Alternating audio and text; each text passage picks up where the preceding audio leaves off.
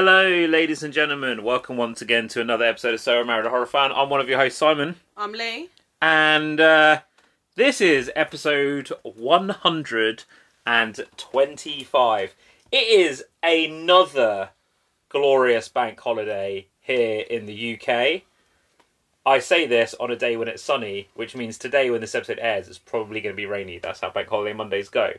But uh, yeah, thanks to King Chucky 3, we have an extra day off work this week. So that's good. Um, we hope everyone's keeping safe. We hope everyone's having a good time, whatever you guys have been up to. Um, as always, thank you for the continued support on our latest episodes. We put out two episodes last week one on Christine to kick off our John Carpenter month, and one on our best top five celebrity cameos in horror. So thank you for checking those out. Um, as always, with uh, social media being as algorithmically stunted as it is at the moment, if you like what you hear, follow us on social media, S I M A H F pod, S I M A H F pod on Twitter. So a horror fan, all lowercase, all one word, Tumblr and Instagram.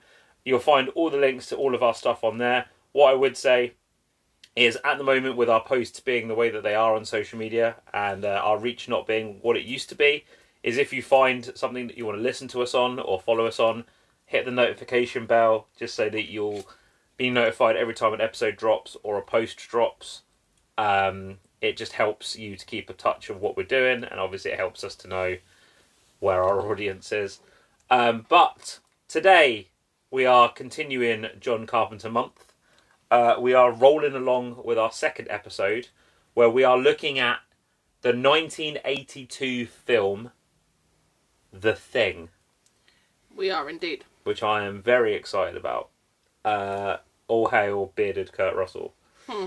Um, before we get into the ins and outs of this episode, do you want to do the one thing that we pay you for? Don't pay me shit, but sure. Hey, So, The Thing, released in 1982. Uh, written by Bill Lancaster, based on a story by John W. Campbell Jr. It's a fucking name. Directed by John Carpenter, obviously. It's John Carpenter month. the only JC that matters.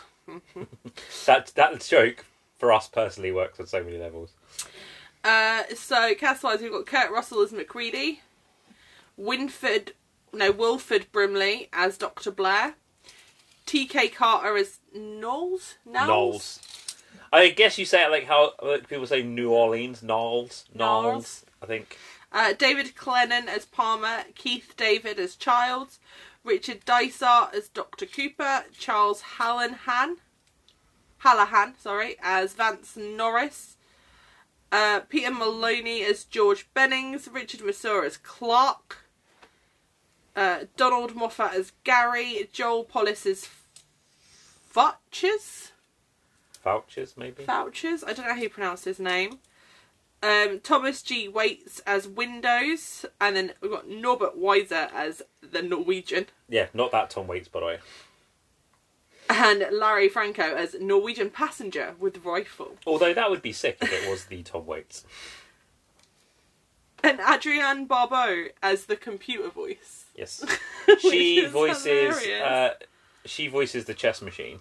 Ah, and then Jed is the dog. Only one dog is credited, so I'm assuming it's the same dog, just photocopied and pasted.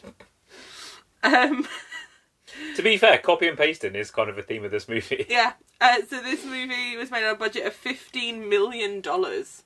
Yeah, all that money went to Rob Bottin. Yeah, and gross worldwide was nineteen million six hundred and thirty-two seven hundred and twelve dollars, making it a critical failure.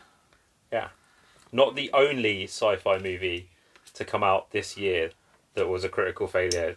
Also directed by a legendary director. Blade Runner also says hi. Okay. Uh, plotline wise, a research team in Antarctica is hunted by a shape shifting alien that assumes the appearance of its victims. That's this film. Yeah. Alien hits uh, Control Alt V on a bunch of humans. Pretty much. Is it Control V or is it Windows V? It's, Control Alt V. it's Control, Control Alt C and Control Alt V.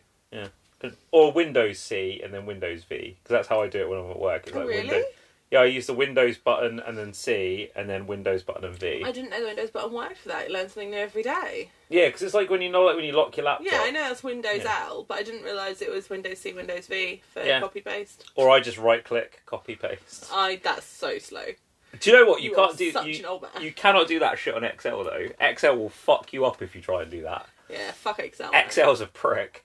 Um, Excel's worse as well because you'll put something in, like, because I use it quite a lot for my job, and I'll type stuff in, and Excel will literally go, "Oh, is that a date?" And I'm like, "No, babes, because that would make it the first of the fifty fourth month of twenty sixty nine. Do you know what the worst thing about Excel is? Is like when we do certain checks at work, I find it easier if I'm looking for like websites or like phone numbers to copy and paste. But then it puts it in a massive font which stretches it over like four cells, and I'm like, "Come the fuck on!" Can't Like, on, can't you just If you double click into the cell and then paste it, yeah? it and then it will like back to normal. rather than like central justifying it, it will right justify it or left justify. I'm like, fuck's sake, it's bullshit. I hate it. Anyway, we're not here to talk about Excel. We're here to talk about John Carpenter's masterful The Thing, um, based on the 1935 novel Who Goes There, which was later re-released in 2019 as the book Frozen Hell, because they found out that the original book Who Goes There was actually a shortened version of a larger novella, and they actually found the the the manuscript in 2019. So they released the extended edition as Frozen Hell in 2019, um, and this was a remake or a a remake. re-adapta- adaptation of the 1951 thing uh, film, The Thing from Another World. Um, interesting sidebar, actually, just before we get into this movie. In the beginning of John Carpenter's Halloween, uh, l- I think it's They're watching it. yeah, I think it's Laurie and it's either Laurie and ah, Tommy or Lindsay and whoever is looking after Lindsay are watching it. And then in Halloween ends when Corey is babysitting Jeremy, the little cunt. Uh, they are watching uh, John Carpenter's version of the thing, which I think is a really cool little nod to. And that's the second time in as many weeks I've mentioned Halloween ends, and I will not do it next week's episode. I promise. Um, He says that now. so John Carpenter's the thing is is a it is a copy of a copy basically, but I think this is like classed as the definitive version of the story. Now this is a movie that you'd never seen before, I had not. But this is part of a loose trilogy. So this is the first part of a loose trilogy. The third part of the trilogy we have already covered, um, and the second part of the trilogy we are covering next week. Um, so this is the first part of John Carpenter's what he refers to as his apocalypse trilogy, which includes Prince of Darkness, which is the second movie, and then In the Mouth of Madness, which is the third movie, which is like his exploration of like cosmic horror and the effects of cosmic horror on humans, uh, which kind of gives you an indication of what Prince of Darkness is going to be like. Although it's the one Carpenter movie I've never seen, so that's going to be interesting when we both watch it next week. Um, and I, I think you can thematically see a tie to them, even though they're not like directly linked. Um, but you, so you never seen this movie, Nope. but you like John Carpenter. I do. You like Kurt Russell. Oh, I do. You yes. kind of know who Keith David is, I even do if you know don't- who Keith even, David even is. if you don't recognise him straight away. He was just so young. I'm used to Keith David. what have you seen Keith David in? I have no idea, but Other he's than- one of those actors. he's that in the kind of he's in the sixth season of Community. Yes. He's in the last season of Community. I haven't seen the last season of Community. What? Yeah, I've never seen the last season Well, the one with Paget Brewster in it. Mm, I think I've seen like the first three episodes, never finished it. Yeah, so he's in that. He's in Requiem for a Dream, which I know you haven't seen. He voiced Spawn in the HBO Spawn series. Uh, he's in an episode of Leverage Redemption, Ah, that makes fucking sense. but that's not what I know him from. He's in loads of stuff. He, he pops up in loads of stuff. He's one of those actors. He also collaborated with John Carpenter again on they John Carpenter that again on They Live. Yeah, I'm just scrolling now. I feel like he's one of those actors that just kind of has popped up in enough stuff that my brain just automatically knows who he is. He also Although, as I'm scrolling through this, uh, I literally the only thing so far that I've seen him in is Leverage. Oh, he was in The Wedding Year, which I have seen. although I want to say he has a very sexy voice. He does. He's in a film that I want to see. What? Uh, you might be the killer. Nice.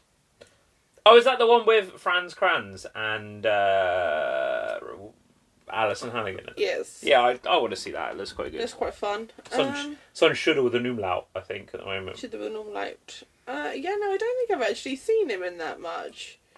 I'm like scrolling through his thing, and I'm like, I haven't seen that. I haven't seen that. I haven't seen that. He's he's one of those actors. He's like he's a fucking amazing actor, and he just pop like, but he's an amazing character actor.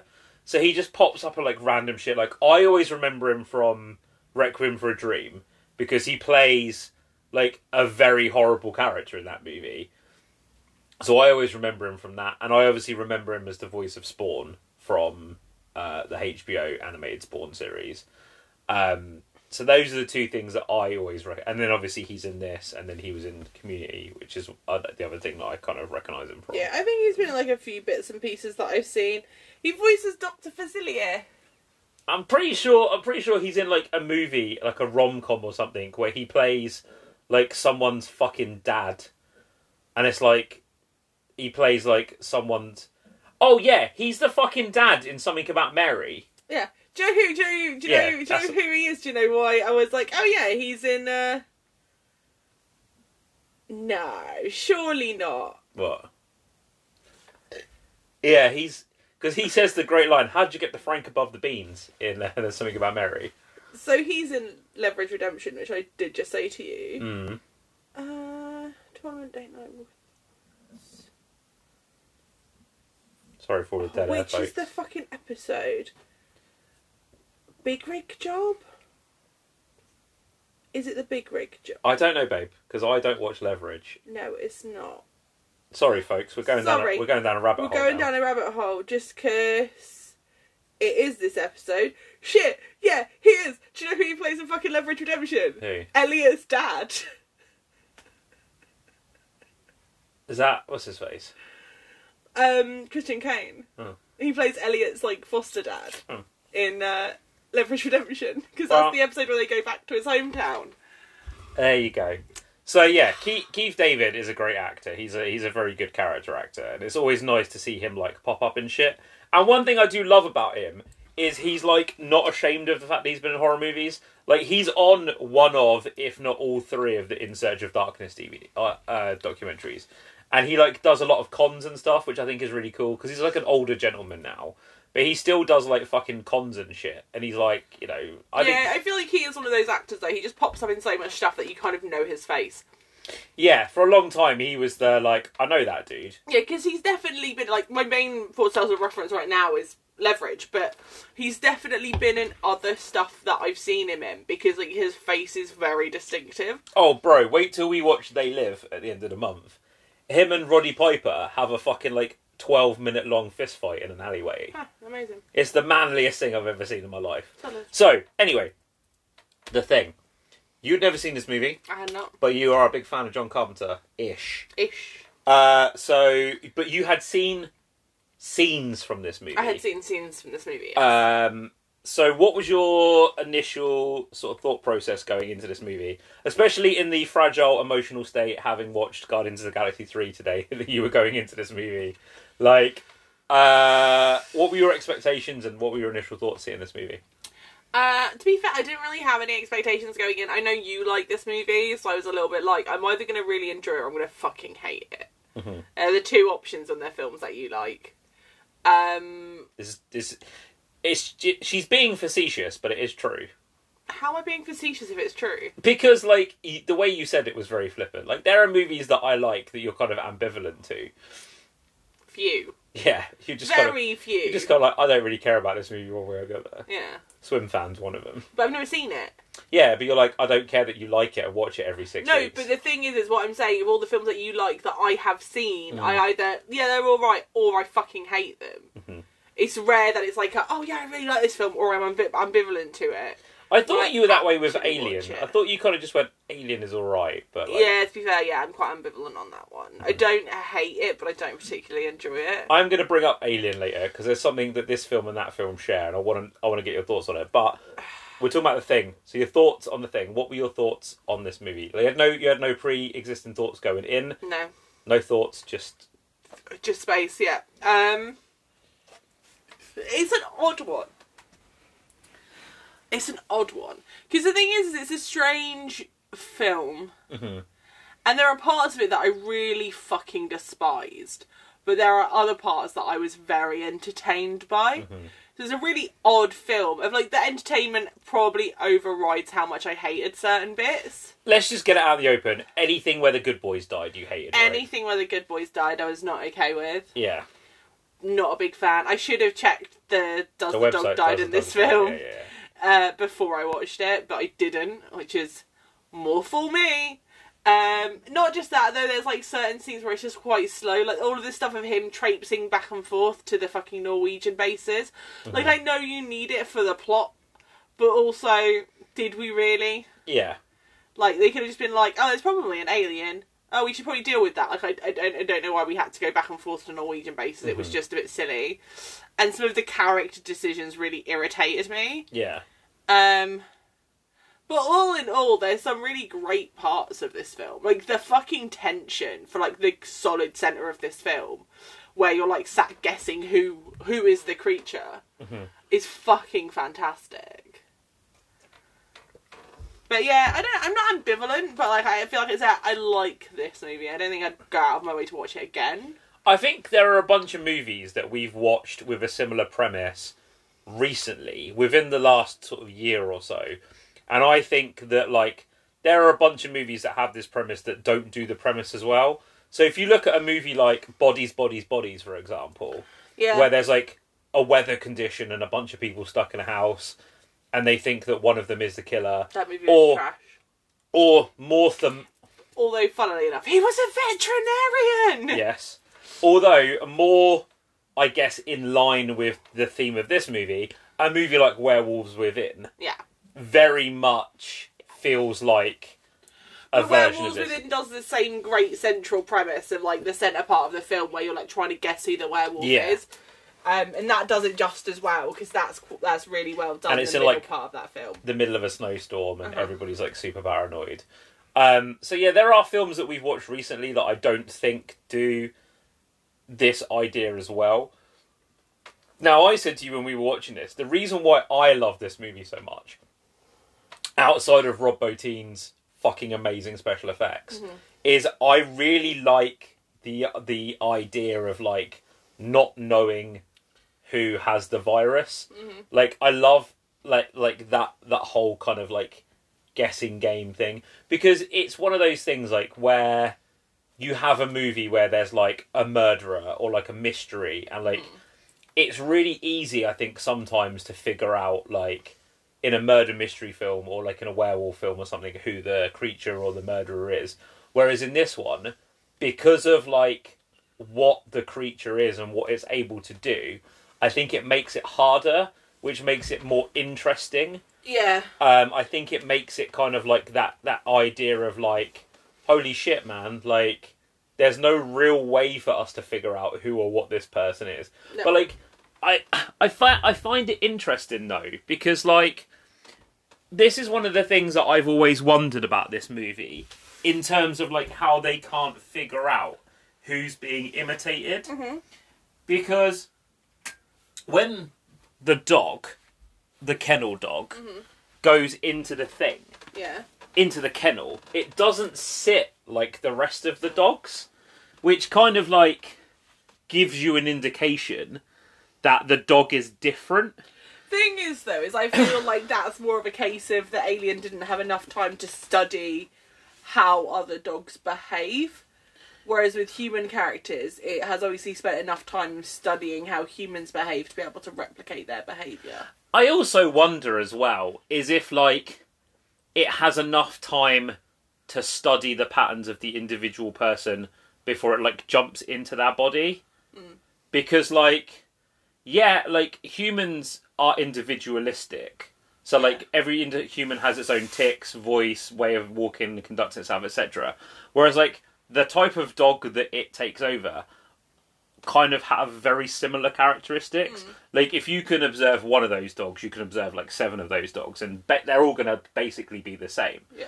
So that kind of stuff was really interesting because there's no like visual clues of like someone like eh, you know like a normal alien invade like take a film like the the faculty for example hmm. it's really obvious when the people in the faculty are taken over because like their personalities change and the like the characteristics of who the Yeah, human is I mean, it doesn't really. They don't really address how much of it, it they replicate. Like, do they replicate their memories, modify like behaviors and everything? yeah Because it could, it could literally just be a case of like the dog was like a snap. Fuck! I need to replicate immediately. yeah i need to like get yeah yeah yeah Yeah, instead of it being like uh, it had planned to go into the dog, it was more of a panicked. It didn't really have time to assimilate completely, and it's just going off instinct yeah rather than its actual. Yeah, but it is it is fascinating that there's no like visual sort of indication of like that person's slightly different. Their mannerisms have changed. Um, there is a vi- there is a visual thing in it though. Dean Cundy, the director of photography, um, said that basically any human characters have a little light in their eyes, which leads into like something we'll talk about later. Um, so he kind of gave an indication that way of which characters were human and which characters weren't. But yeah, there was a lot of things. Like, I guess we should probably talk about the creature before we get really into the film. Because there's a lot of questions you had, like how many people can be affected at one time? Like, is there multiple things running around? Like, you know, is it a case that it can infect five people at once, but it can only replicate one person? Yeah, And like, the movie is not really interested in answering any of those questions. the movies are never interested in answering any of those questions, babe. Ever. Yeah. The amount of times I will sit here after we've watched a film and go, but what about this? But what about that? But why does that happen? But why does this happen? And our answers are always like, the movie just doesn't really care Yeah. to explain. I've kind of got used to it now, to be honest, but it, it still annoys me because I'm like, there's there's the whole thing where it's like, uh, if it escapes, it could replicate the like infect the whole planet within it's like thirty twenty-seven thousand hours. 27,000 hours. But I'm like, but what does that mean? Is that it could replicate everybody in that time frame, or that I could just start assimilating them so that they're capable of being replicating? What would be the point of that? Yeah, Like, there's no reasoning behind it because your assumption would be that it's doing it in order to escape our planet to get back to its home world yeah. what would be the point of infecting the entire planet? Because everyone he inf- that the alien infects, it infects to get out of where it is. Yeah. And also, like, this isn't the thing about Alien that I was going to bring up, but it, it kind of bears uh, sort of mentioning. Is like the xenomorphs in Alien are like a parasitic race, Yeah, so they inf- they infect them because they need an incubation but then like for babies. if they were on a planet where there was nothing for them to like inhabit, like would that species die out? And it's the same as like with the thing in this. It's like you you said you talk about like it could infect like X, Y, and Z number of people, but then like what would be the purpose? what would be the end game of that? Yeah, Like- because because they need hosts to replicate. Yeah, So like if they were on an uninhabited planet or a planet that was like filled with their own species, is there a, is there any like like the physiology does that suggest that like they can replicate with themselves, they can reproduce with well, my themselves like assumption is that because this isn't addressed in the film, is the replication is like a survival tactic. It's not something that like they do generally. It's like a survival tactic. Yeah. and more than likely, it's a creature that crash landed into our world Mhm. in the Arctic Circle because that's Yeah. where it's found, and is trying to escape to get. Because if you look, the professor is building a fucking spaceship Yeah. in his basement, which leads to the credence that in actual fact it's trying to escape our world. yeah So more than likely, it wouldn't infect the planet. It just needs to infect the right people to get it to back get to where it it needs back to go. to where it needs to go. yeah. Like, Also, what do you think of the like fact that it doesn't have a form? I find that odd. But I feel like it does have have a form. We just never actually see it because we Yeah. never see what it actually looks like. We only see what it looks looks like once it's replicated something. Yeah, because it says like in the thing that I read, the thing that I read about it, it says like the reason why you see like stalks and things coming out is because that's like limbs and parts of like other things that it's assimilated over Yeah. like hundreds of years of like its existence. Um, Yeah, so it does have a base form. It just takes on characteristics of things that it's replicated and adds it into its form. Mm. Do you know what it reminds me of? I'm gonna, I'm gonna, and I only I only put two and two together because I saw a video on Twitter of this the other day. Have you ever seen those like zombie insects? Yes, they're fucking creepy. So like I saw a snail the other day that had been taken over by one, and it had all like the little coloured things in its stalks, yeah, and they were saying about how they like it. It's called like a zombie parasite or something. yeah, it, it infects itself into their nervous system, so they can Yeah. continue to use it even after it dies. But do you know the reason why they do it? So the reason why they do it is so that they can control the snail or the slug so it will move, but they change the colour inside the snail's stalks to like the bright colours so that it will attract birds. So So, that the infect the birds, will eat the snail And so the that parasite. the parasite can replicate inside the bird's small intestines. And I was like, that was kind of what this was reminding me of when I was like thinking about it. Because I was like, yeah, that's kind of like what this thing does. It doesn't necessarily attract people, but it has that kind of like thing of like it has like an incubation process. It has like, but like my my other question is like what? So as you said, we see the guy building the spaceship. So like, what happens? Like, because we never see it in the movie. What happens once the alien has used the vessel? Like, how does it destroy or escape from the hu- like the human or the creature vessel? That's the other question I had. Was because it's Well, you kind of do see it because um, ah, the doctor dies, doesn't he? While the creature's still inside it, Hmm. and it still controls the body. Like it opens that cave in the stomach, Yeah, yeah, chops yeah. the guy's hands off, and then use it grows additional limbs in their head to escape. yeah. So you do see how it like it manages to. Yeah, but what I was what I was meaning more more rather than like when it's not under attack from something. I like assume if it if he was just like, oh that man, I got on my ship, I'm home, like I'm going home to the wife and kids, and he's like, I don't need this body anymore, I'm back on planet thing.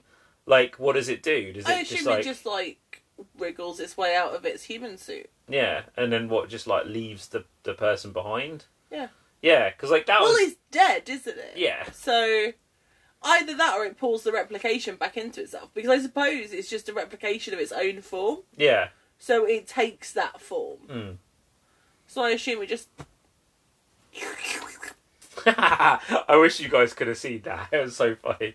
you know, it's like Yeah, yeah, yeah. It's like, yeah. But they were saying one of the one of the interesting things they were saying was like on a planet they don't replicate humans or creatures that are already dead, mm-hmm. which is like an intelligence thing. But yeah, I I really like the way the thing is presented in this movie. I really like the various different versions we see of it. Obviously, Kennel thing is not particularly pleasant. No. I like Norris thing, which is the head with the spider legs, and I like the fucking one where the dude goes. I can't remember which dude it is. Where he goes fucking crazy. and He's like chomping the guy's head off. It's Windows' head he chops off. Yeah, Um, Fouches maybe. Vouchers maybe. Yeah, and I was like, I love the fact that he like chomps the dude's head off. That's fucking great. Um, but yeah, like so the creature itself and the idea of how the creature moves is fucking great. And I like you know me, I love a one setting horror movie or like a one setting movie. So like the idea of these guys being stuck in Antarctica is really fucking cool and like it's a really interesting because it's already like super isolated and super like out of the way like it's it's a perfect place for like a paranoid like film setting Yeah. but one question i have to ask before we move on to the characters and this is the point i was going to make with alien is what is it with these movies and these people going on a mission or a research like thing where they have to take an animal with them like why are they taking animals I d- see, it kind of makes sense that they have like a whole troop of them because they're sled dogs, yeah yeah yeah so like it makes they? It makes sense. in this but In like this. in alien why the fuck have they got jonesy I suppose just for companionship. But there's like fucking eight people on the fucking ship. They Yeah. got enough companionship. Yeah, but sometimes you just want to pet a cat. And he's a little prick as well. He is. So yeah, Ginger like cat though. I mean, what were they expecting? big up goose. But yeah, I was like, I don't really understand like why animals have to be involved in these situations. Like, I get it in this movie to a degree because, as you say, they are sled dogs. But like, I'm just like, man, I just don't want to see like animals get fucked up in it. Like, No. you know what I mean? I do try and avoid animal animal death wherever possible. on on that note, don't go see Guardians of the Galaxy three if you're like a little bit squeamish about animals getting injured. Um, I'll leave it at that. But yeah, so what do you think of the characters in the movie? Uh, they're all a bit fucking dumb. As I said to you, they're, ma- they're men of science, not common sense. They're just all a bit dumb. Like I'm not being funny. Like especially after they kill um Futchers in the fucking dining hall, I guess he's in. Like at that point, they know that none of them are currently being replicated because Yeah. they've just killed the replicant, right? yeah. And then they fucking split up. yeah. Why? Mm. Like, I am not being funny. The amount of times that somebody will go off on their own in this movie, and I'm like, the sheer fucking idiocy in that situation to split up. But it's the same as any movie like this. They've never seen a horror film in their fucking lives. Mhm. Obviously. Yeah. It drives me up the wall. It really does. because common sense, man. Don't go alone. Yeah. Ever. like I like the characters though. I like the great thing about this movie is I feel like the characters all feel like real people. Like I feel like some of them do make dumb decisions, but I also feel like in that situation, like a lot of the decisions that they make would be decisions that like normal people would make.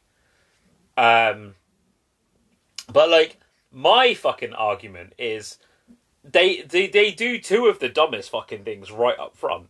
They when they see the kennel thing, they see something fucking eat what three dogs because two of them get away, don't they? Two of the good boys get away, and then And then get killed later. Yeah. and they see this fucking creature and they burn it for like two point five seconds. They do not burn it for long enough. Um, but they've also prior to that got the fucking corpse from the Norwegian place, which has got the fucked up. You can tell. That's the other thing as well. You can tell that the corpse that they get from the beginning Has been infected. Yeah, but it got killed like halfway through transforming because it's got that weird like split two face situation going on. So you've got this weird alien fucking looking corpse and you've just seen this fucking dog like turn into a fucking Venus alien trap and you're sitting there going, "Yeah, man, this is fine." They're like that little fucking dog surrounded by the flames. They're like, "This Let's is keep it and cut it open. yeah." No. Take it outside. Burn it to a fucking crisp. Yeah, they're like, "This is fine." And I'm like, Also, the fact that they bring a new dog on into the fucking thing. Well, that was being hunted by a man with a gun. Let's be very clear. They let it wander around fucking the area, the Yeah. camp, and then they shut it away with the rest of the dogs. Again, you are men of science. Common sense dictates that there could potentially be something wrong with that dog. "Yeah." So you isolate it and Yeah. you put it in an incubation. See what the fuck happens. But no, Yeah, because you- you're fucking idiots. and you especially don't put it in with a group of dogs you know are healthy. Yeah. Like your your first instinct wouldn't necessarily be it's infected with an alien, but there you're like there's got to be a reason. it got rabies? yeah, there's got to be a reason why this geezer's trying to fucking shoot it. Like, Yeah. you know what I mean? Like, Because it could, it could have rabies. It could have like fucking gone Cujo on their asses. if any of you spoke Norwegian, you would know. Yeah. like, that's fucking great. I love it. But that. like, I'm uh, you're you're men of science. Like common sense. Even if it hadn't have been hunted, if you found a dog out in the wilderness, Mm-hmm. you first and foremost would put it into like isolation. Yeah. To make sure that it doesn't show any signs of aggression, Mm-hmm. any signs of rabies, any signs of other dog m- medical illnesses. I don't really know a Mm-hmm. lot about dogs. You definitely wouldn't just let it wander around your base for like a fucking day and a half and then pop it, just chuck it in with the rest of the dogs. Fuck it, what's the worst that can happen? And the thing is, like, they are obviously not uh, concerned about doing blood tests on the dogs later because they do blood tests on the two little dogs that survive Hmm. after the other one's got all fucking thingy. So, like, why didn't you do like a blood test on it? Like, at the very least, why didn't you do some kind of like blood test on it, or like, And like, and this is the argument as well. As your argument earlier was like, yeah, they don't have common sense. They're men of science, and I'm like, but like, as a scientist, your brain immediately would be like, I need to make sure this dog is healthy before mm. I decide to keep said dog. Because it could be that it has like a brain parasite or like rabies or something, and that's why they were trying to kill it in the first instance. Yeah, but they don't. Because Clark's a fucking idiot. He's a prick. Um, but yeah, I I do like the characters in this movie. There are. I, I'm really interested to get your thoughts on some of these takes about what this movie is about. So I've seen analysis on this movie about three specific things that this movie is potentially about, Okay, outside of it being like an alien movie. obviously. So the first one is it's made in the eighties, and it's a Cold War sort of thing. So at that point, like America and Russia were at like war with each other, and it's kind of like about the idea of like not trusting people, like the fear of assimilation, like the fear of like the unknown, and like the whole kind of like paranoia and sort of thing that was going on in the Cold War era Okay. is is one uh, analysis. that seems like bullshit. The second analysis is kind of the one that I'm the more leaning towards. Especially since it's a remake of a film that was based on a short story. Yeah. The second analysis is the one that I feel is probably the most thematically correct, but I'll come back to that in a minute because I think that's the one we're going to talk about the most. Okay. The third one is obviously the Lovecraft influence, which is all about sort of Lovecraft, Lovecraft's xenophobia and his sort of sense of like his monsters taking away like people's humanity. And like as John Carpenter has said, the movie itself is not about the fear of the monster; it's about the fear of the monster taking away someone's free will. And it's about the loss of self rather than the fear of the actual monster, which I think is what a lot of Lovecraft stories are about. Lovecraft stories are about like the loss of identity, the loss of who we are as a person, I haven't and read like that much Lovecraft, so I can't really speak to that. you know living with these creatures that want to like rule us, Hail Cthulhu. which is kind of like I feel like a little bit of that is in Yeah. here. But like the one that I found the most interesting is it's all the second one is that it's all about like the fragile male ego. So like there are no women in this movie. No. And it's all about the idea of like manly men who are afraid who are afraid to be like open and vulnerable with each other. One of the things that it mentions is like the fear of homo- homosexuality. So like the idea that like this thing is inside you that you don't know how to deal with, but you don't want to tell people that it's a thing that's inside of you because you're scared of ridicule or rejection or like your fellow man turning on you. But there's like an intimacy to them having get close enough to each other to like figure out who has the thing.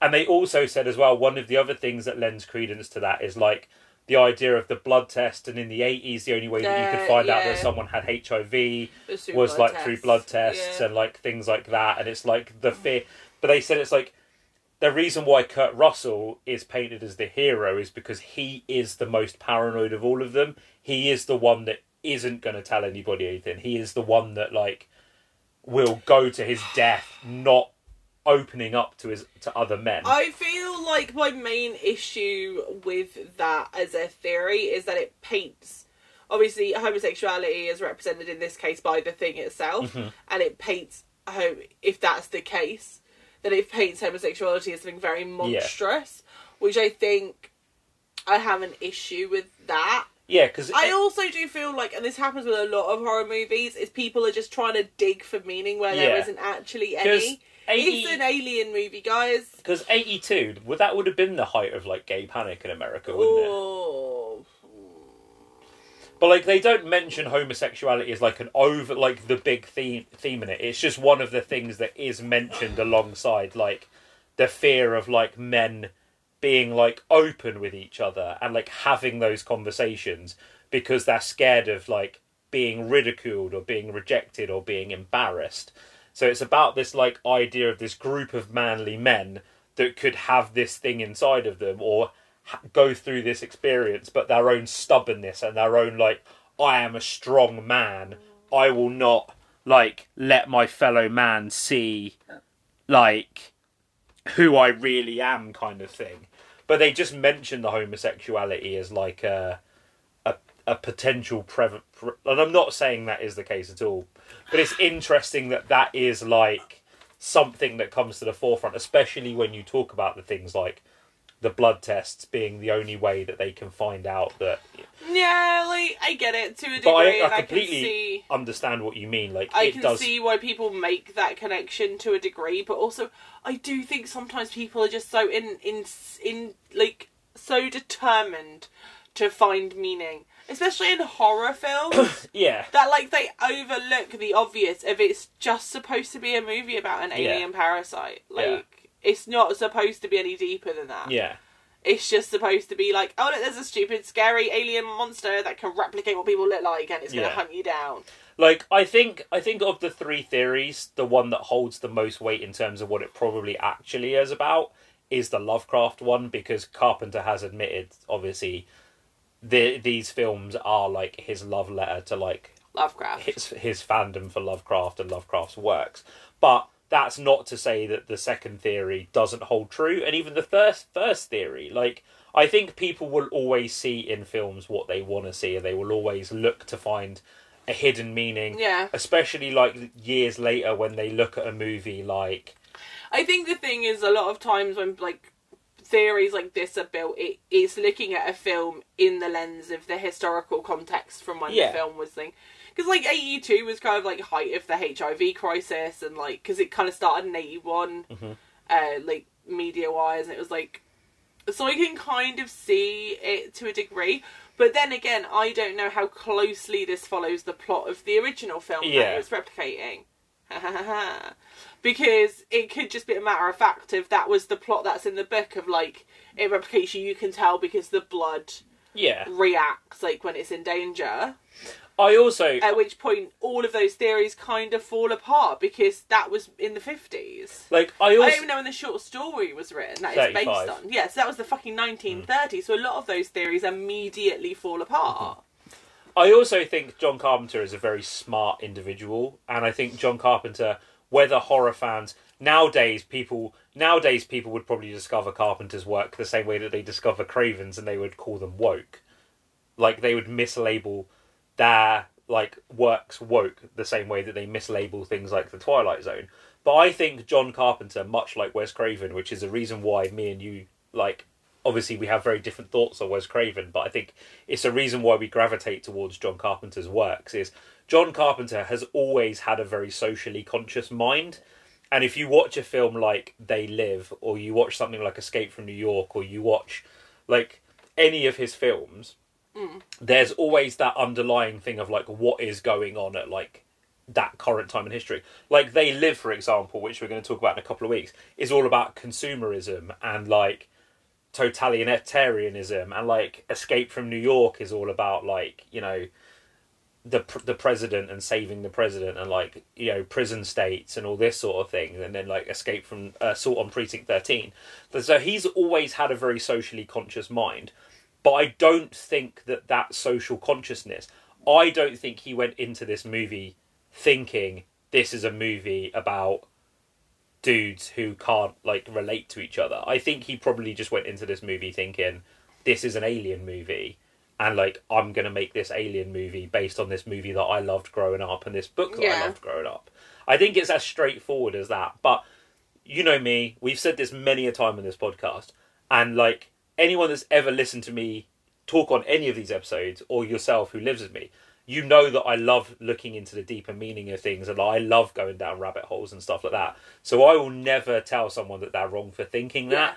I just don't necessarily think that was part of John Carpenter's agenda when he made this movie. To answer the question I, I did pose of how close is this to the original book that was released in 1930. Uh, so there are a few changes. The crew is a lot smaller. In the book, there's like 40 of them. and this, there's like 12. The creature design is slightly different because it's quite a plant-based creature in the book that feeds on blood. Nice. Uh, but like they were like that doesn't really work. It's gonna be very difficult to put together. A plant-based creature I know. feeds on It blood. Where does- have I heard that before? I don't know. Um, it does say where is it? Uh, crew. I just read it a second ago. Uh, yeah. Well, the creature is still thawed out from a block of ice. This time in Alaska, not in Antarctica, which is the film set. Emerged as mostly humanoid plant-based alien Moist. That feeds on blood to survive. So it was partially due to special effects that they made that change. But yeah, the crew was cut down, location was changed. Uh, the way to kill it was changed as well. From it was electrocution in the book, so it's kill it with fire in this because we fucking love an explosion. Uh, but the blood scene, interesting enough, because it's actually addressed in this article, is a pretty much. Ex- pretty much not pretty much exactly but is super close to how it is written in the book The blood test. the scene. blood test Yeah, yeah, yeah. scene. Uh, apart from the the blood test scene has a slightly happier ending where Mm-hmm. they figure out who the thing is, they kill it, and everyone's cool. World wins, good guys are great. Um, but other than that, that blood test scene basically plays out the same as the book. Mhm. So I think it kind of pulls some credence from the idea of it being the second option Yeah. because that book was written in. I mean, obviously,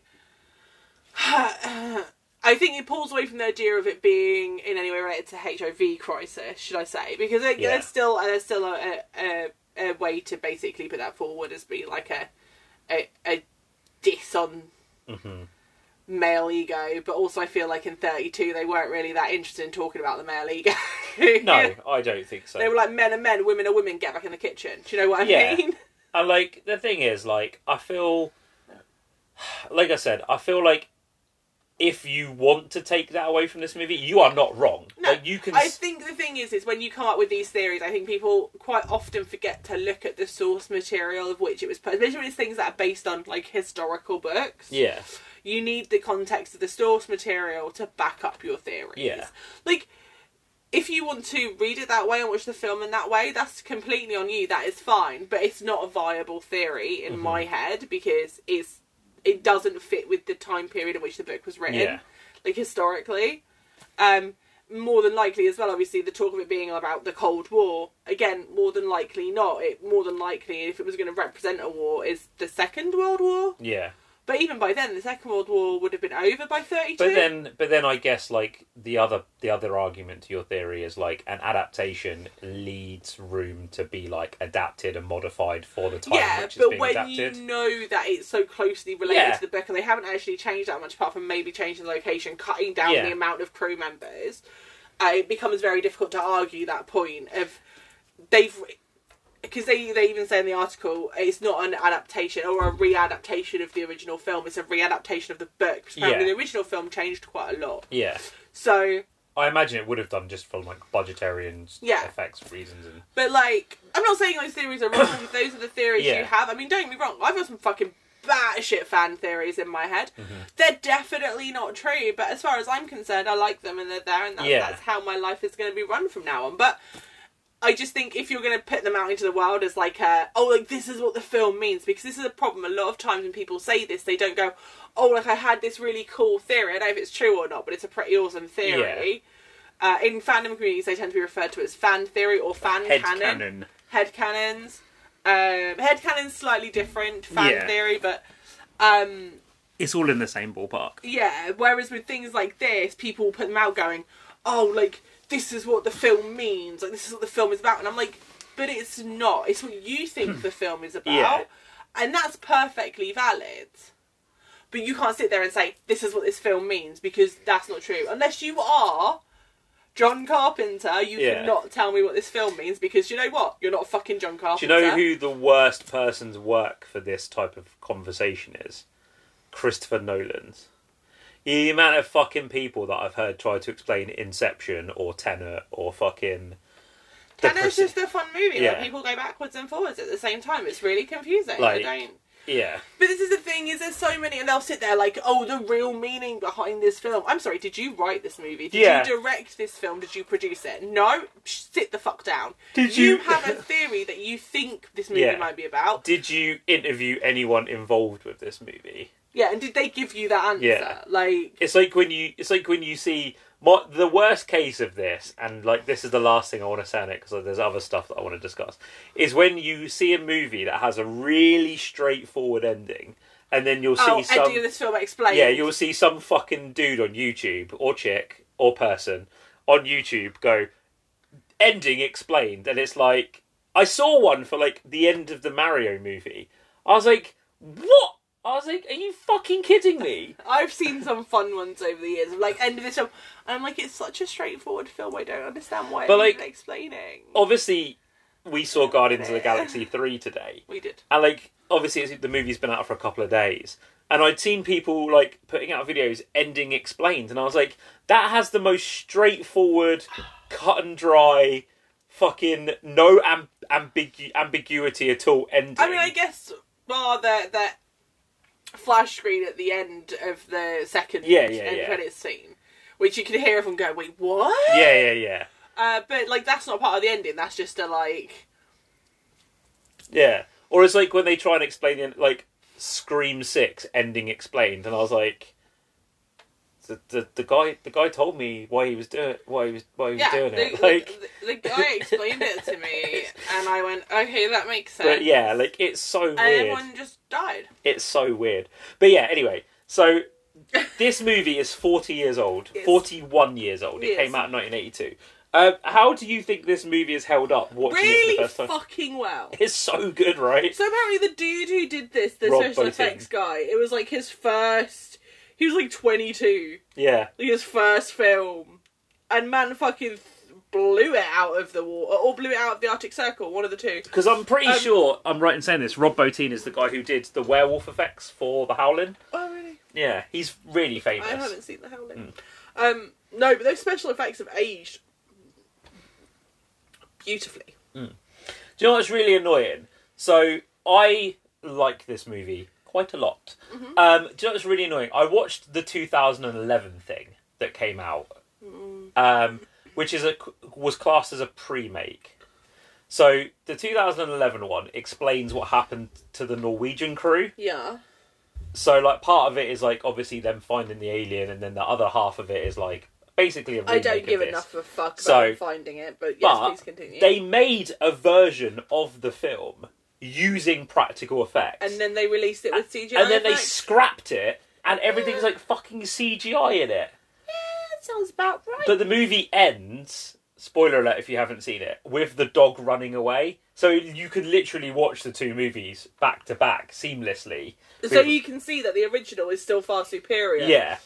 but like the the first like the the first one's really funny. Like the the re uh, the pre- uh, prequel is really funny when you watch watch it in context of this movie because they go on about the Norwegian crew and how fucking like good they were at finding this creature. They're so dumb. And then you watch the movie and the Norwegian crew is Mary Elizabeth Winstead, Eric Christian Olsen, and that fucking big ginger cunt from fucking Game of Thrones. Oh, I do like the big ginger guy from Game of Thrones. I have no idea what his name is. And I'm like, he's called like Tormund, I think, Yeah. in Game of Thrones, but I don't know what the fuck he's called. and like Joel Edgerton, and I'm like, no wonder these fucking dudes got killed. and they all got really bad Norwegian accents. No, he's the only one that has like an Eastern European that's because accent. he is. Yeah, yeah, yeah. Uh, He's is he? he's like he's like from one of those kind of countries because he's in Fast Eight. He plays fucking Cypher's sidekick. Oh yeah, his name is Kristofer Hivju. Yeah, No, he's Norwegian. yeah. He's actually Norwegian, so, guys. and then the rest of them have got these like really dodgy like accents or no accent at all. And like Eric Christian Olsen's got some Scandinavian in him somewhere. Like he is in his in his family, I think. I think so. Um, I'm gonna go check. But, like, That yeah, it's- like a fact that needs checking. it's so it's such a weird film, and like it's such a travesty that they made the film using practical, and it's really fucking noticeable that the movie came out like Oh no, he is of Norwegian descent. yeah. It's really fucking weird that the movie came out nearly 30 years after the original, and the CGI in the remake or prequel or whatever the fuck you want to call it hmm. looks worse than the practical effects look now in the in the the original one. But Fun fact about Christian Eric Christian Olsen. he's fucking crap. So in NCIS, he is dating the character who is played by uh, Daniela Ruah, Mm-hmm. who was the woman who hosted uh, fucking Eurovision in Portugal. Nice. Yeah, side note. Uh, in real life, Daniela Ruah is married to David Christian Olsen. He's his twin Who's brother. his twin yeah, I brother. knew, I knew this. He- and it just constantly amuses me because, like, can you imagine switching on your TV and your wife's there making out with your twin brother? it's also like the other the other thing I don't know if they're twins, but the weird thing about this movie as well is like it flopped when it came out. Mm. Yet it's now like one of the most critically acclaimed sci-fi horror movies of all time. Mm. Same as like Blade Runner, both came out in the same year. both critically panned, now both massively adored. And this is why you should never listen to the critics because they're full of bullshit. and considered to be like a massively influential film. This movie has spawned comic books, a novelization, a remake why slash is there a prequel. novel of it? It's based on a Yeah. fucking book. There was a PlayStation 2 game that came out, and they also did a thing attraction at Halloween Horror Nights. Amazing. Jason Blum announced in 2020 that Blumhouse are remaking it, No. and I'm like, cool, nobody wants that, but thanks. Back the fuck off, bro. Um, I don't know if they're still going to do it, but they met. That's Are they also remaking Christine? Yeah. Oh, fuck's sake, Blumhouse. Um, but I don't know if it's still happening because it's all gone a little bit quiet on on that front. Uh, but before we end the episode, there is one thing, the one last question that I want to ask you. So it's theory time again. oh, for fuck's sake. Okay. At the end of the movie, who is the thing? Oh, that's a good question. I I like my theory that in actual fact, uh, MacReady got assimilated really, really early on, Mhm. and has been playing the long con. Yeah, because a lot of people base their theory on three things. One is that you can't see Childs's breath, but then you do in some scenes see his breath. Two is that obviously MacReady was making the Molotov cocktails, and the bottle of whiskey that he hands to him, because you never see him drink from it, actually has gasoline in it, mm. and because Childs drinks it, that's what, like, how he knows that he is the thing. And then the third theory is that you can see the light that I referenced earlier on in MacReady's eyes, but you can't see it in Childs's eyes. So, which suggests. But then they asked they asked Keith David, and he went, "I could tell you motherfuckers now." He said, "One of these people is the thing, and it ain't me." and I was like, "My man." Um, Carpenter has said he knows, but he can never tell anyone. See, I feel like everyone's just like, oh, it's Childs because MacReady's the main character of the, Yeah. the piece, really, isn't it? But I honestly think it's MacReady.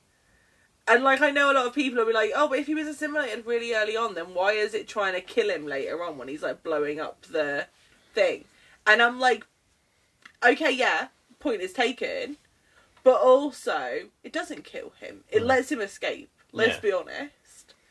And yeah, he kills the current version of it numerous times, but is that not just the long game? Yeah. And he destroys the entire base, meaning that they are going to freeze to death outside, which is exactly what the creature wants. Yeah. Because there's also the other theory of like Childs having changed his clothes, or he's wearing different clothes to when he left previously, which suggests that it's a new version of him. No, I like I like my. Th- I, I mean, I don't know for sure, but I like my theory that it was MacReady Yeah. the whole time, and like he got infected super early on, Mm. and has just been playing the long game. So do you? When do you think he? Because the thing is, as well, is I don't think they know they're infected until they get taken over Yeah. as well. So it would make sense for MacReady to have because like his behaviour through the whole thing. But then he passed the blood test. Yeah, but we had this discussion, didn't we? Of what if it's that you're assimilated but you're not the replicant if your blood doesn't react unless you are the current replicant. So my th- Because none of their Yeah. blood reacts. my theory. Well, the one dude's blood reaction. yeah, reacts. but he was the one who was currently being replicated. my theory is, and this would probably lend like lend some weight to your theory, is whoever who whichever one of them it is that is the creature at the end Mm. is the one who destroyed the blood, because I I think that whoever is the thing at the end is the one who got into the blood locker and like basically put a load of blood or like the same person's blood into all the different things and then made it look like so so, so many tests would pass and then is it that's their way of like putting the blood into all the things so that they so that they would pass the test in front of everybody Well, no, because my my theory, and I, I'm sticking to this theory, and it seems very plausible because we know that the doc was definitely infected, Yeah. right? And his blood passed the test. Mm. Copper's blood. Mm. So is it only when you are currently the replicant that your blood would react? Because uh, although you have the infection in your system, you aren't currently housing. yeah You're you're still human. You just have the infection. i don't know Whereas the replicant, they kill the original host, which means that they replicate their body. So the blood they take is actually alien blood. yeah i don't know So, like, at what point do you think, if you think it was MacReady, at what point do you think he got assimilated?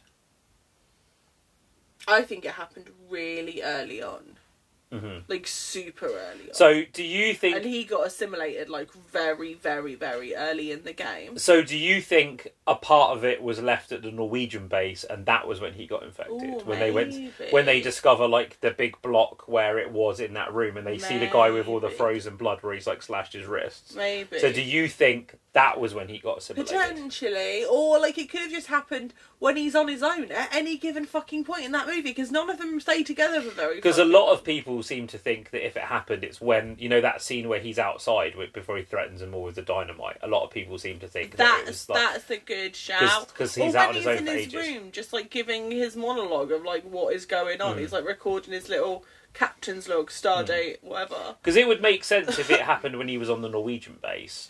But also, I feel like it has to be the main creature. I don't think it leaves any parts of itself behind.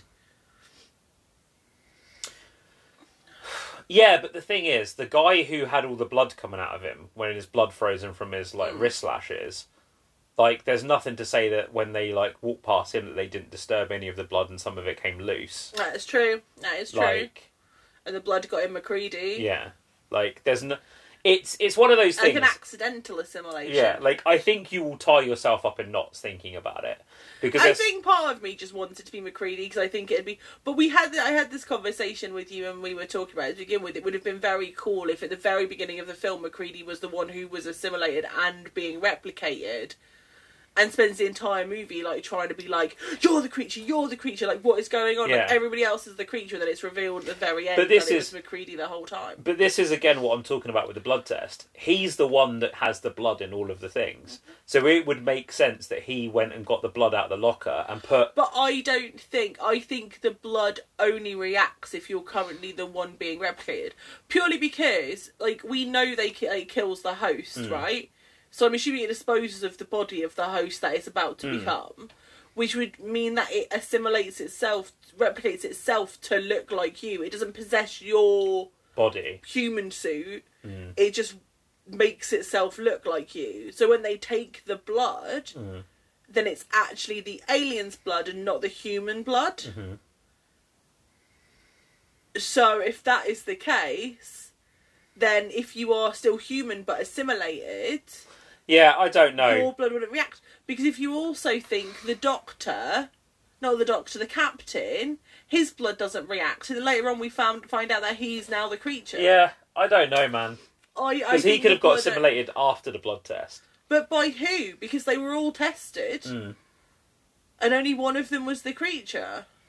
Yeah, I don't know. Like it's hard to say, but like it would make sense that because because we don't know the physiology of how it works, it's hard to make the argument. Yeah, but you could, I, I, I, I, we can argue till we're blue in the face on here. But personally, I think you, your Yeah. blood only reacts if you're currently the creature. but you could make either argument. Yeah, you could make the argument that he actually or whoever it was did forge the blood test. I mean, out of all of them, the only one who I would have been suspicious about their blood was Windows, because the way he cuts his thumb seems very odd, Mhm. and the blood seems to be running weirdly. But Yeah. then he gets his head bitten off by the creature, so Yeah. Yeah, it's hard to say, but like that's what I love about this movie is like there's no definitive answers, and like that's what I love about the end of this movie is like one of three things is going to happen. Either they're both they're both just going to freeze to fucking death, and then whichever one of them is the creature is going to go into hibernation, Mm-hmm. or MacReady is the the alien and he's going to kill Childs and get away, or Childs is the alien. I mean, either way, they're going to freeze because they've got Yeah. nowhere to go now. Yeah, But that's what the creature wants anyway. Yeah. So or or it's none neither of them. Neither of them. But John Carpenter has said one of them is assimilated, but he won't say which one. Mm. And like he's never he's never given anyone the answer. Like it's never been explored in a comic or a novel. Like no one's ever come up with. But like there were rumors because obviously they're doing it. Like obviously this Blumhouse thing came up that they were going to do a remake, and then I've seen other people online like talking about the fact that Kurt Russell's coming back to do Escape from New York and a sequel to the thing. So fuck knows. Like if he comes back and does a sequel to the thing, that answers the question once and for all. So Oh, really? because it answers the question, it's like if they do a legacy sequel to the thing and bring Kurt Russell back, Yeah. then we know that he wasn't the creature all along. Well, not necessarily. Yes, necessarily. No. Why would that mean that? How did he survive? If Childs died in the Arctic, how the fuck did MacReady survive? Or did both of them get rescued and get brought back? It doesn't answer anything. Because the thing is, if if one of them is the alien, if like MacReady was the alien and his body froze to death, the alien would just like Well, no, it just hibernate within the body, and then once the crew shows up to select, like, collect it, Mm. just reanimate.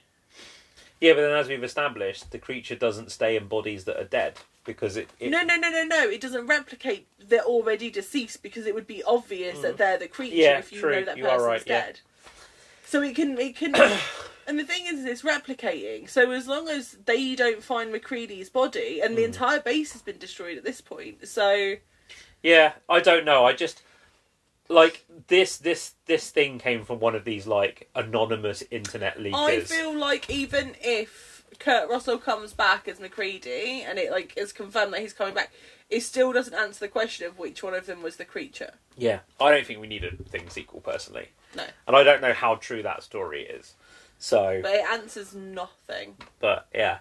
So, what are your final thoughts on John Carpenter's The Thing, and what is your score out of five?